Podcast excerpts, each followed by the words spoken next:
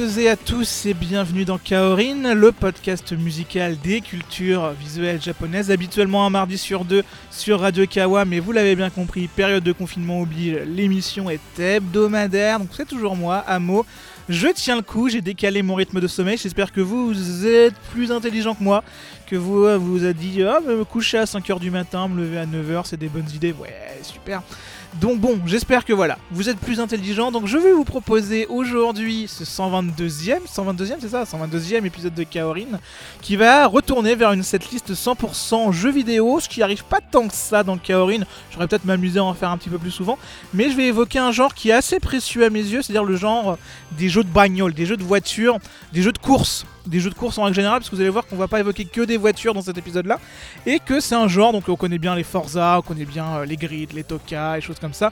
Et ben les Japonais n'ont pas non plus été euh, timides à faire des jeux de course, ils ont même été précurseurs sur pas mal de genres, genre de la simu, de l'arcade, etc. Ils ont souvent été euh, les premiers en ligne de front euh, sur ce genre-là. Moi, c'est un genre que j'adore, le jeu de voiture. C'est-à-dire, j'adore mettre un petit jeu de voiture et euh, conduire comme ça en écoutant de la musique. C'est vraiment un truc depuis 20-25 ans. je m'éclate à faire ça, donc j'espère que ça se retranscrira un petit peu dans cet épisode-là où je vais parler de 2-3 franchises qui me sont très chères. Donc, j'espère que ça vous plaira. Alors, c'est un épisode, vous allez voir, dit le Japon en général. J'aurais pu faire quasiment que du Sega. Parce que Sega, les jeux de bagnole, enfin les jeux de course en règle générale, euh, c'est un genre qu'ils ont pas mal poncé, surtout leur période arcade. Donc il euh, y, a de quoi faire. Et d'ailleurs, on va commencer avec du Sega justement. On va aller en 1986. Et c'est quoi en 1986 C'est là que dans les salles d'arcade apparaissait un certain Outrun.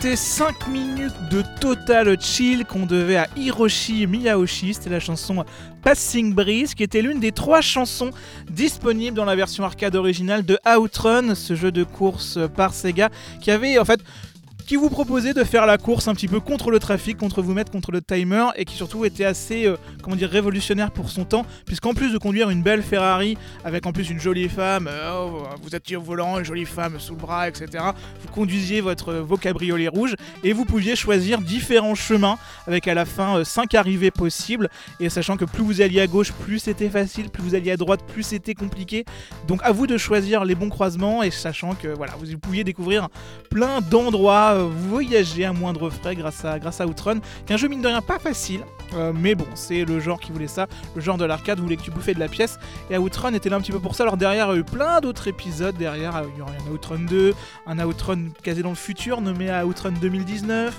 un Outrun Coast to Coast, assez sympatoche euh, sur, sur PlayStation 2.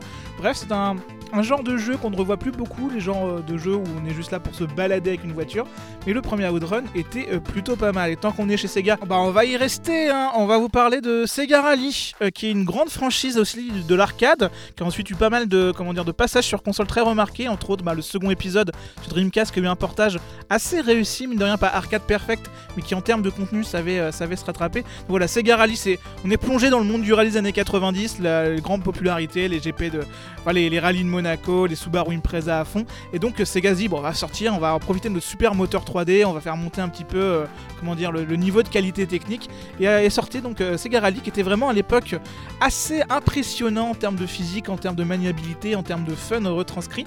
Et euh, à la bande originale aussi, hein, euh, pas mal de grosses qualités sur les bandes originales de Sega Rally. Comme je vais vous donner comme exemple, un exemple simple, on va aller direction la bande originale de Sega Rally 2.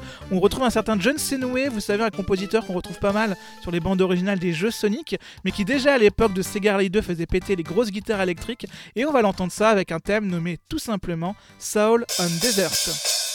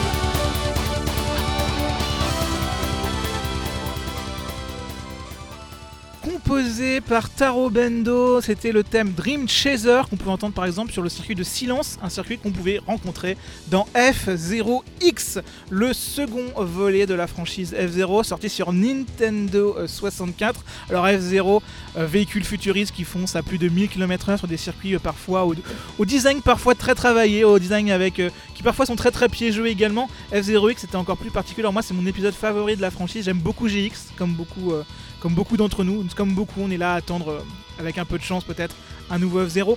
Mais F0X m'avait beaucoup plu à l'époque, entre autres grâce à un concept assez con, euh, la X-Cup, qui était une coupe qui générait aléatoirement des circuits.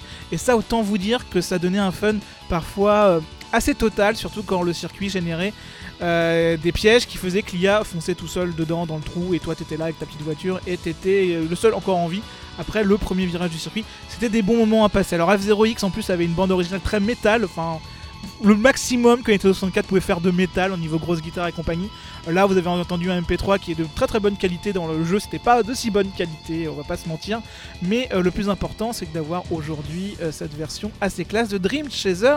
Donc, et tant qu'on est sur la fin des années 90, alors je préviens de toute façon, les années 90, on va pas mal y rester dans cet épisode-là, puisque c'est là où vraiment, niveau jeu de bagnole, les, euh, les, Japonais se sont déchaînés.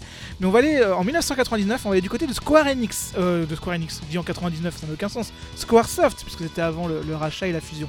Donc en 99, Square Squaresoft, Squaresoft ils étaient hors de gloire. C'est-à-dire qu'ils sortaient des jeux, les jeux marchaient, et comment dire, ils faisaient, ils faisaient en sorte que tout devienne un RPG, quasiment, puisque c'était ce qui, fonctionnait le mieux. Avec Parasite ils avaient pris, tiens, le survival RPG, ça fait quoi? Ça fait Parasite et tout le monde est content. Et ben là, ils ont dit, les jeux de bagnole plus les RPG, ça va donner Racing Lagoon, un jeu qui est assez mystérieux, qui encore aujourd'hui en Occident est assez méconnu, je crois pas qu'il y ait de traduction qui existe, et c'est assez dommage parce que c'était un RPG de course de voiture où tu faisais des courses dans le Tokyo de nuit et tu rencontrais des rivaux et que tu les combattais, etc., etc. Il y avait même une intrigue qui était plutôt tragique avec des euh, personnages qui euh, se, sacrifiaient, il y avait, des morts euh, tragiques. Il y avait des gros rebondissements. Ça avait l'air plutôt, comment dire, plutôt ambitieux pour son temps et comme toutes les franchises de Squaresoft, ben t'as une bande originale qui défonce et qui fait plaisir et voilà on retrouve le compositeur Noriko Matsueda et on va s'écouter un thème assez simple qui s'appelle Boss Battle et à mon avis bah, c'est le thème des boss dans Racing Lagoon.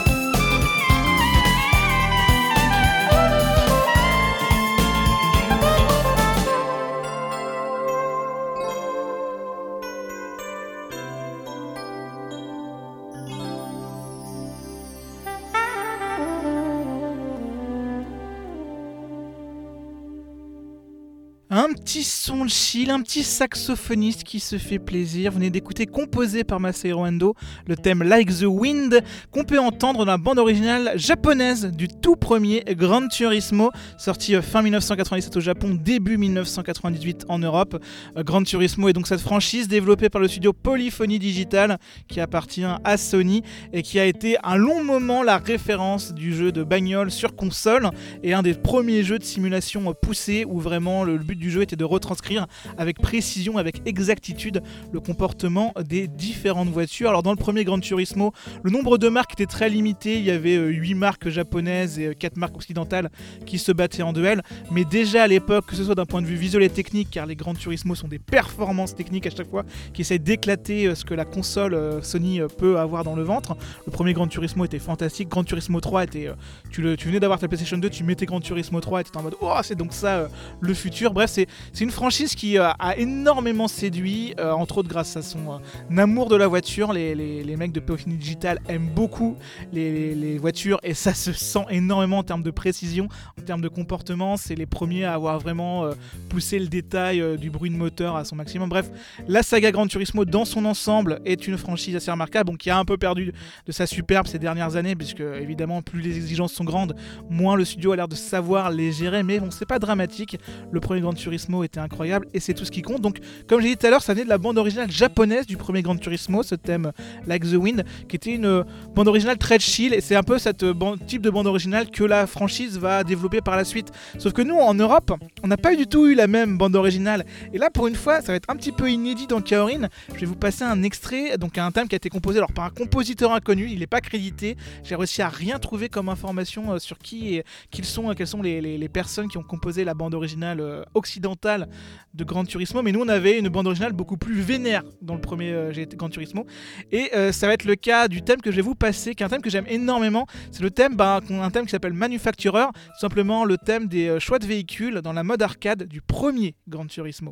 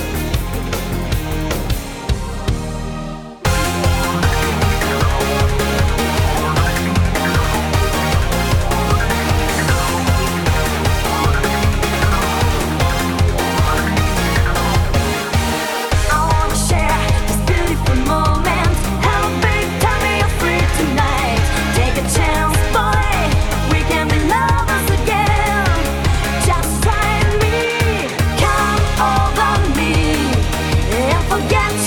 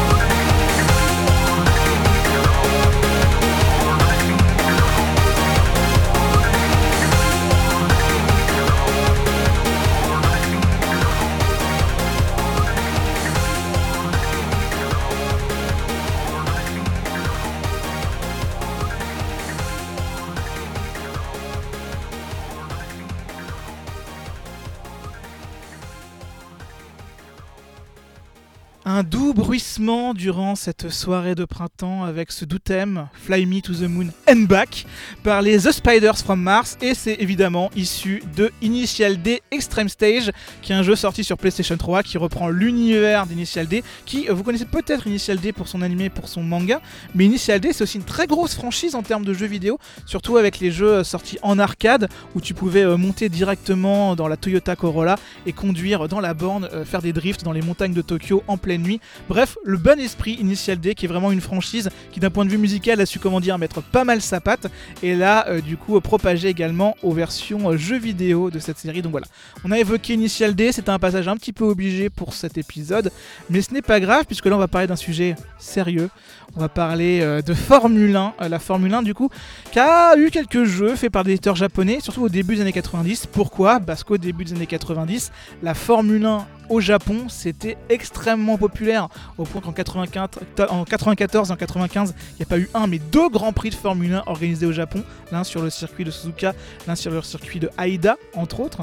Et du coup, pourquoi dans les années 90 euh, la Formule 1 était aussi populaire? Et eh bien tout simplement parce que la marque Honda s'était pas mal engagée en Formule 1, fournissait pas mal de moteurs aux grosses écuries, entre autres chez McLaren, les fameux McLaren Honda, qui ont pas mal dominé la Formule 1 pendant 3 à 4 grosses saisons, entre autres avec Ayrton Senna et Alain Prost au volant. Donc autant vous dire que c'était le feu au Japon de voir une marque japonaise autant beauté des culs sur les circuits du monde entier avec deux très très grands pilotes. C'est d'ailleurs pas rare, j'ai en tête par exemple un, numéro du Shonen Jump où tu vois en couverture Goku posé avec une McLaren Honda justement, c'est dire à quel point c'était une voiture qui était mythique à l'époque. Et du coup des pilotes japonais en Formule 1 à l'époque, bah, il y en a eu quelques-uns, dont un certain Satoru Nakajima, qui a été le premier euh, pilote japonais de l'histoire à faire une saison complète de Formule 1, c'était en 1986. Il a même été coéquipier d'Ayrton Senna pendant une saison, bon, il s'est fait éclater en deux, mais bon, c'est normal, quand tu, quand tu as Senna comme équipier, tu survis pas trop longtemps, sauf si t'es Prost, donc c'est euh, assez compliqué. Donc voilà, et Satoru Nakajima a suffisamment marqué l'esprit au Japon pour que la société Taito décide de faire un jeu à sa gloire, un jeu nommé Satoru Nakajima Formula One Grand Prix. C'est sorti sur Super Nintendo et sur Mega Drive. On va s'écouter un extrait de la bande originale de la version Mega Drive du jeu et ça va être le titre qui est diffusé lors des Grands Prix du Royaume-Uni et des Grands Prix d'Australie.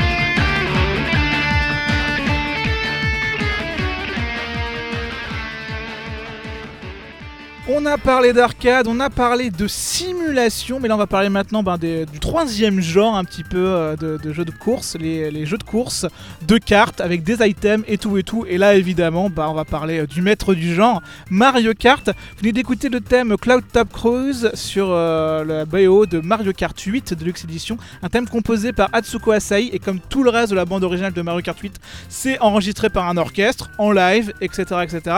En plus Cloud Top Cruise, vous avez pu reconnaître certains thèmes issus de Mario Galaxy à l'intérieur, euh, dont le thème du Gusty Garden, entre autres. Et donc, du coup, ça donne un ensemble qui est vraiment assez, assez large. Donc, j'ai, dû choisir qu'un seul thème de tout Mario Kart, ce qui est quand même assez compliqué parce que sur l'ensemble de l'histoire de la franchise, les thèmes musicaux qui défoncent, il n'y en a pas. Euh, n'a pas qu'un, hein. il y en a une bonne centaine, une bonne, une bonne deux centaines. Je préfère un numéro entier de Kaorin sur les Mario Kart. N'hésitez pas à me dire, ça vous intéresse. Moi, ça m'intéresse, donc je pense que je ferai ça un de ces quatre, peut-être un petit peu plus tard, parce que je vais pas faire deux épisodes d'un thème similaire aussi proche. Mais voilà, Mario Kart, ça défonce en règle générale, et du coup, ben, ça a lancé euh, plein de. Euh, je vais pas dire plein de copies, mais plein, plein de modèles différemment. Et bah du coup, on va se tourner, on va, traverser, on va traverser la rue, on va aller du côté de chez Sega. Et là, vous dites, bah du coup, on va parler de Sonic Racing, on va parler de, peut-être tu vas parler de Transform, c'est très bien Transform. Ou même, allez, le premier Sonic et Sega All Star Racing était, était honnête. Même Team Sonic Racing, et pas. Y a des problèmes, mais bon, ça se trouve, c'est pas si mal. Non, on va parler de Sonic Air. Sonic Air qui est sorti sur Saturn et qui était ce jeu de course où, euh, bah, du coup, les personnages de Sonic faisaient la course à pied. Parce que c'est logique, ils vont vite après tout. Sauf que bon, c'était pas très jouable, c'était pas très beau, c'était pas très intéressant. Donc c'était un petit peu un énorme chaos sur pattes, un énorme chaos sur CD. Mais la bande originale de Sonic Air. Comme tous les Sonic en général, même si c'est pourri, la bande originale, tu fais oh, c'est génial. C'est pour ça que Sonic Force, euh, même la BO qui est pas à sauver, tu dis ah, il y a quand même un problème. Mais voilà, Sonic Air, excellente bande originale, composée par le québécois euh, Richard Jacques, qui accompagnait pour l'occasion de la chanteuse TJ Davis. Chaque circuit a son propre thème. Donc on va s'écouter le thème du tout premier circuit du jeu, un thème nommé Can You Feel the Sunshine?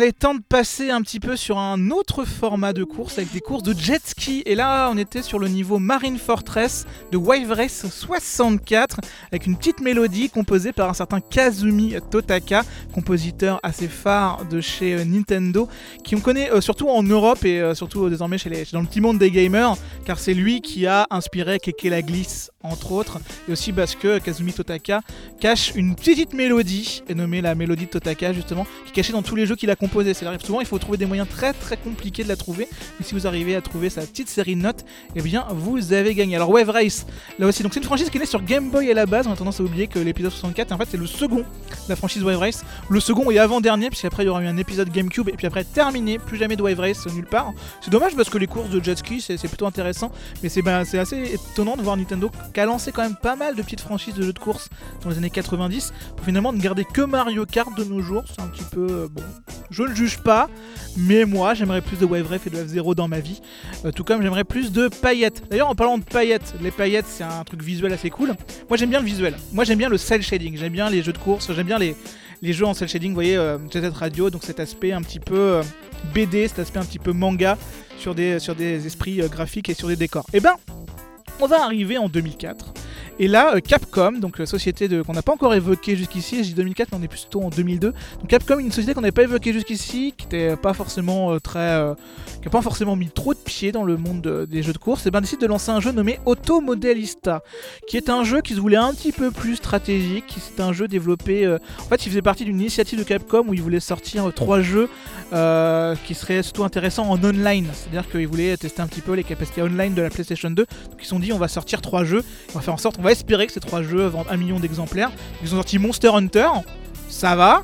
Resident Evil Outbreak qui avait plutôt bien marché, puis Automodelista qui avait pas marché du tout. Pourquoi? Parce que le jeu, même s'il était très beau, n'était pas forcément extrêmement maniable. Et c'est vrai dans un jeu de course, pas, euh, pas bien contrôler sa voiture, tu, ça fait un petit frein, ça fait un petit peu obstacle au public que tu veux viser. Donc c'est dommage parce que c'est un jeu qui me, qui me hypé énormément à l'époque quand je voyais les previews dans les consoles plus ou dans les, euh, ou dans les magazines que je lisais à l'époque. J'étais, j'étais chaud comme la brette. Je me dis putain, mais un jeu de course avec un style dessin animé et tout, mais c'est incroyable, c'est tout ce que j'aime, c'est tout ce que je veux. Un beautiful jeu de la, jeu de bagnole, mais de quoi j'ai besoin de plus dans la vie Bah non, c'était pas forcément si bien que ça, c'est dommage. Par contre, l'OST est plutôt pas mal, avec pas mal de, compositeurs très différents qui se regroupent, dont des euh, mecs très talentueux de Capcom. Là, on va parler du thème SCT, donc un thème issu de, de Auto Modelista, et un thème composé par Tetsuya Shibata.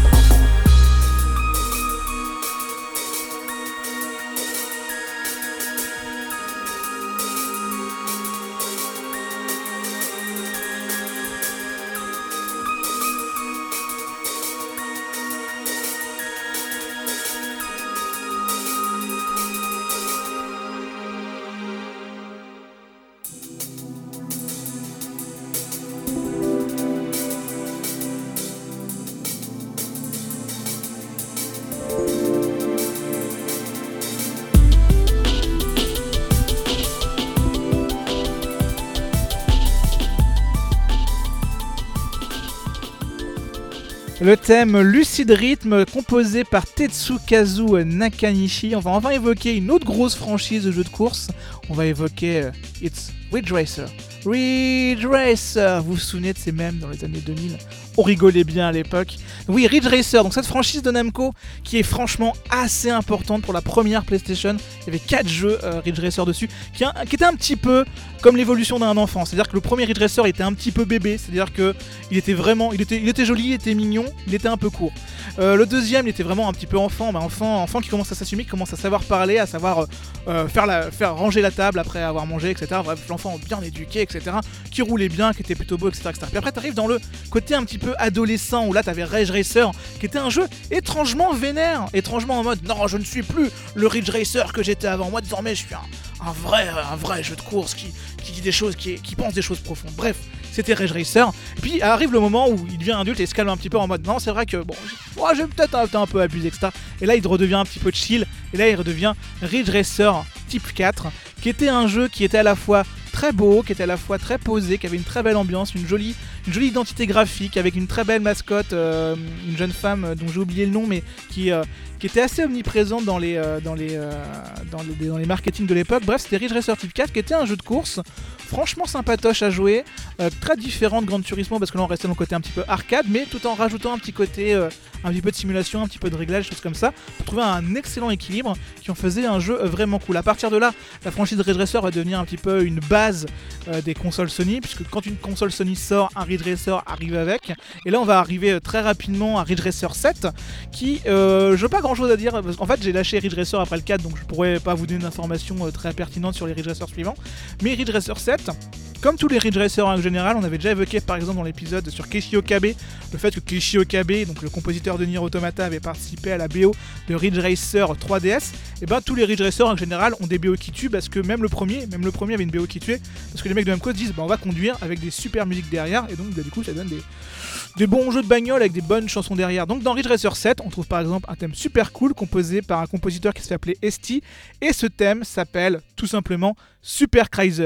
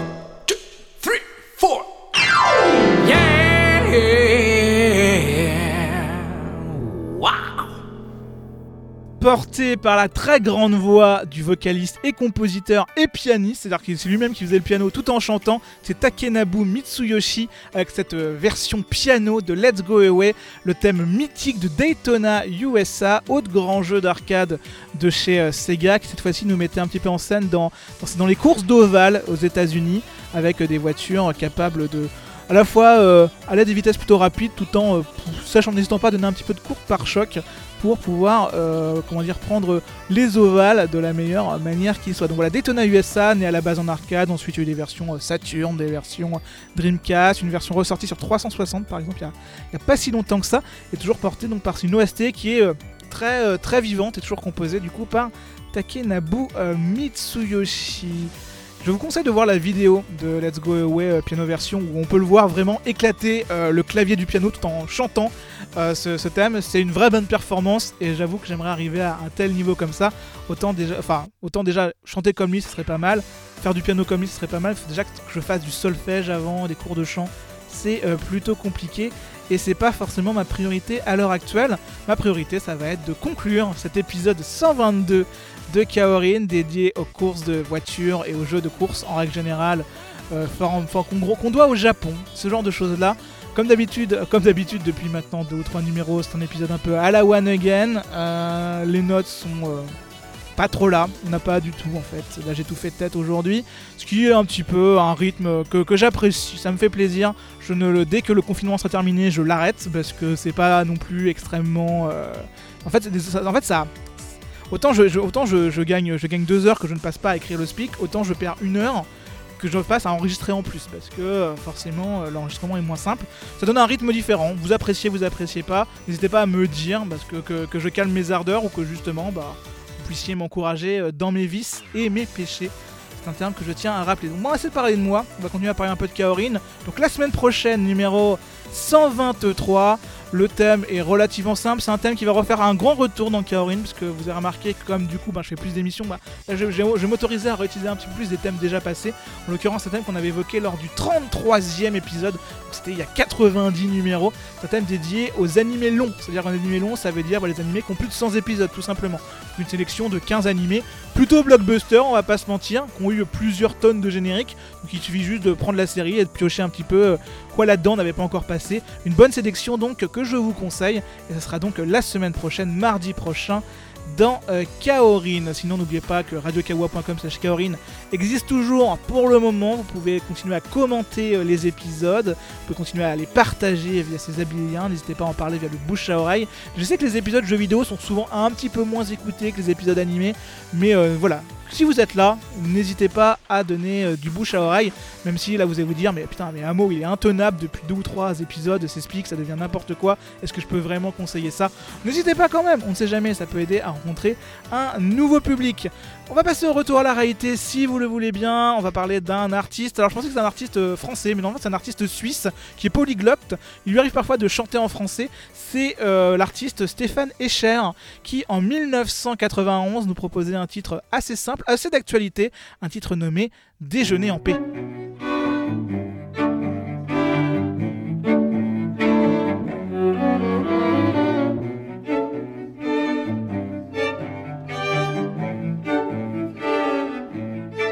J'abandonne sur une chaise les chounelles du matin.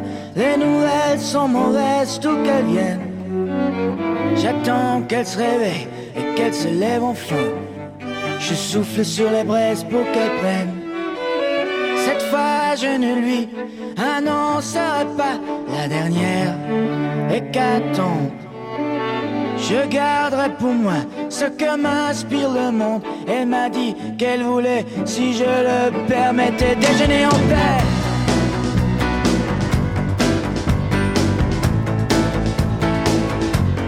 Déjeuner en paix.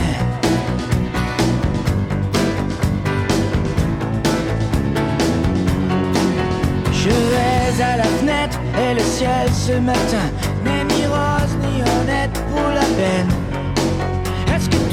si mal Est-ce que rien ne va bien? L'homme est un animal, me dit-elle.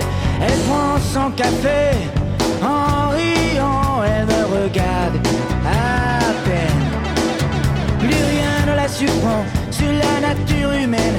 C'est pourquoi elle voudrait, enfin si je le permets, déjeuner en paix.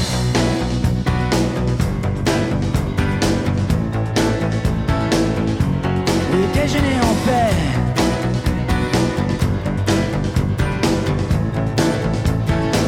En déjeuner en paix.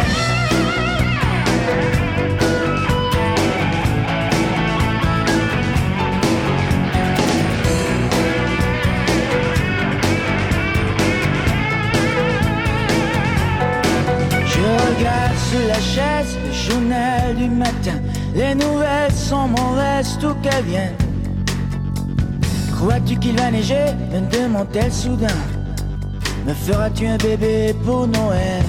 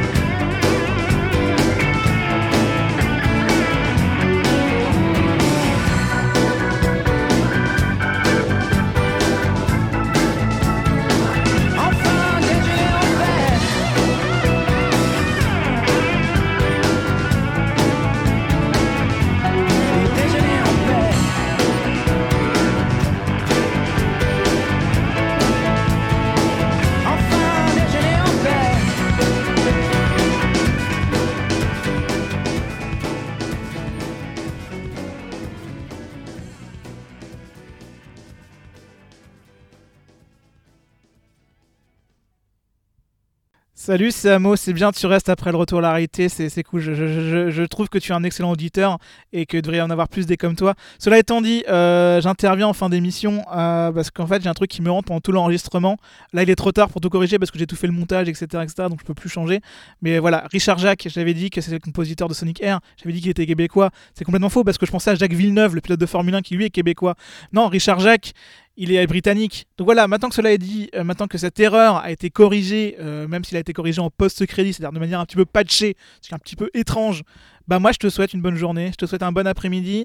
Euh, J'espère que tout va bien de ton côté. J'ai vraiment besoin de parler à des gens, donc je pense que j'utilise ces post-crédits aussi pour parler à des gens. Faut que je me mette à des mémos, je pense que c'est ça que je vais faire. Ça se va sinon? Non, vraiment? Bon bah ok d'accord, j'arrête, j'arrête Ouais, j'arrête?